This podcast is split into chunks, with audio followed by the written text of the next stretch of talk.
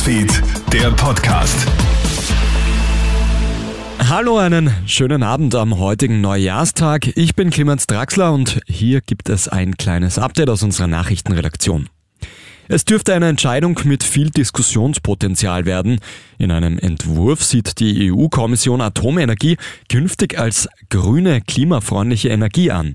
Das würde bedeuten, dass der Bau von Atomanlagen künftig sogar finanziell gefördert werden könnte.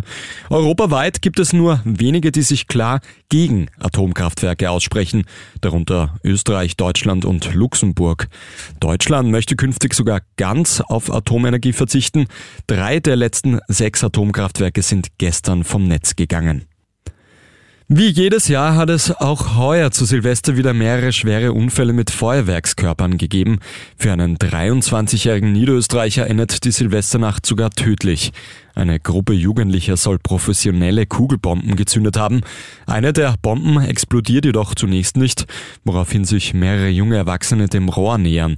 Bei der folgenschweren Explosion werden drei weitere Personen teilweise schwer verletzt und auch in den übrigen Bundesländern kommt es zu schweren Zwischenfällen mit Feuerwerkskörpern. Ungeimpfte Menschen über 60 dürften von der Omikron-Variante besonders bedroht sein.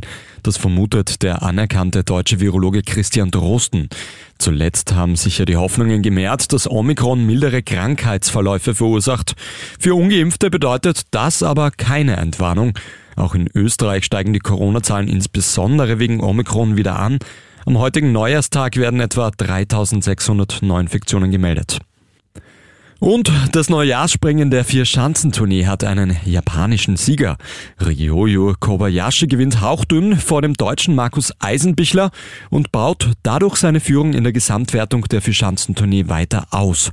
Der Salzburger Skispringer Jan Hörl wird als bester Österreicher Dritter, Daniel Huber wird 16. und Daniel Jofinik 18. Das war's mit deinem Update aus unserer Nachrichtenreaktion für heute.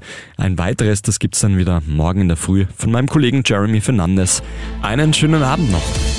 Krone Hits, Newsfeed, der Podcast.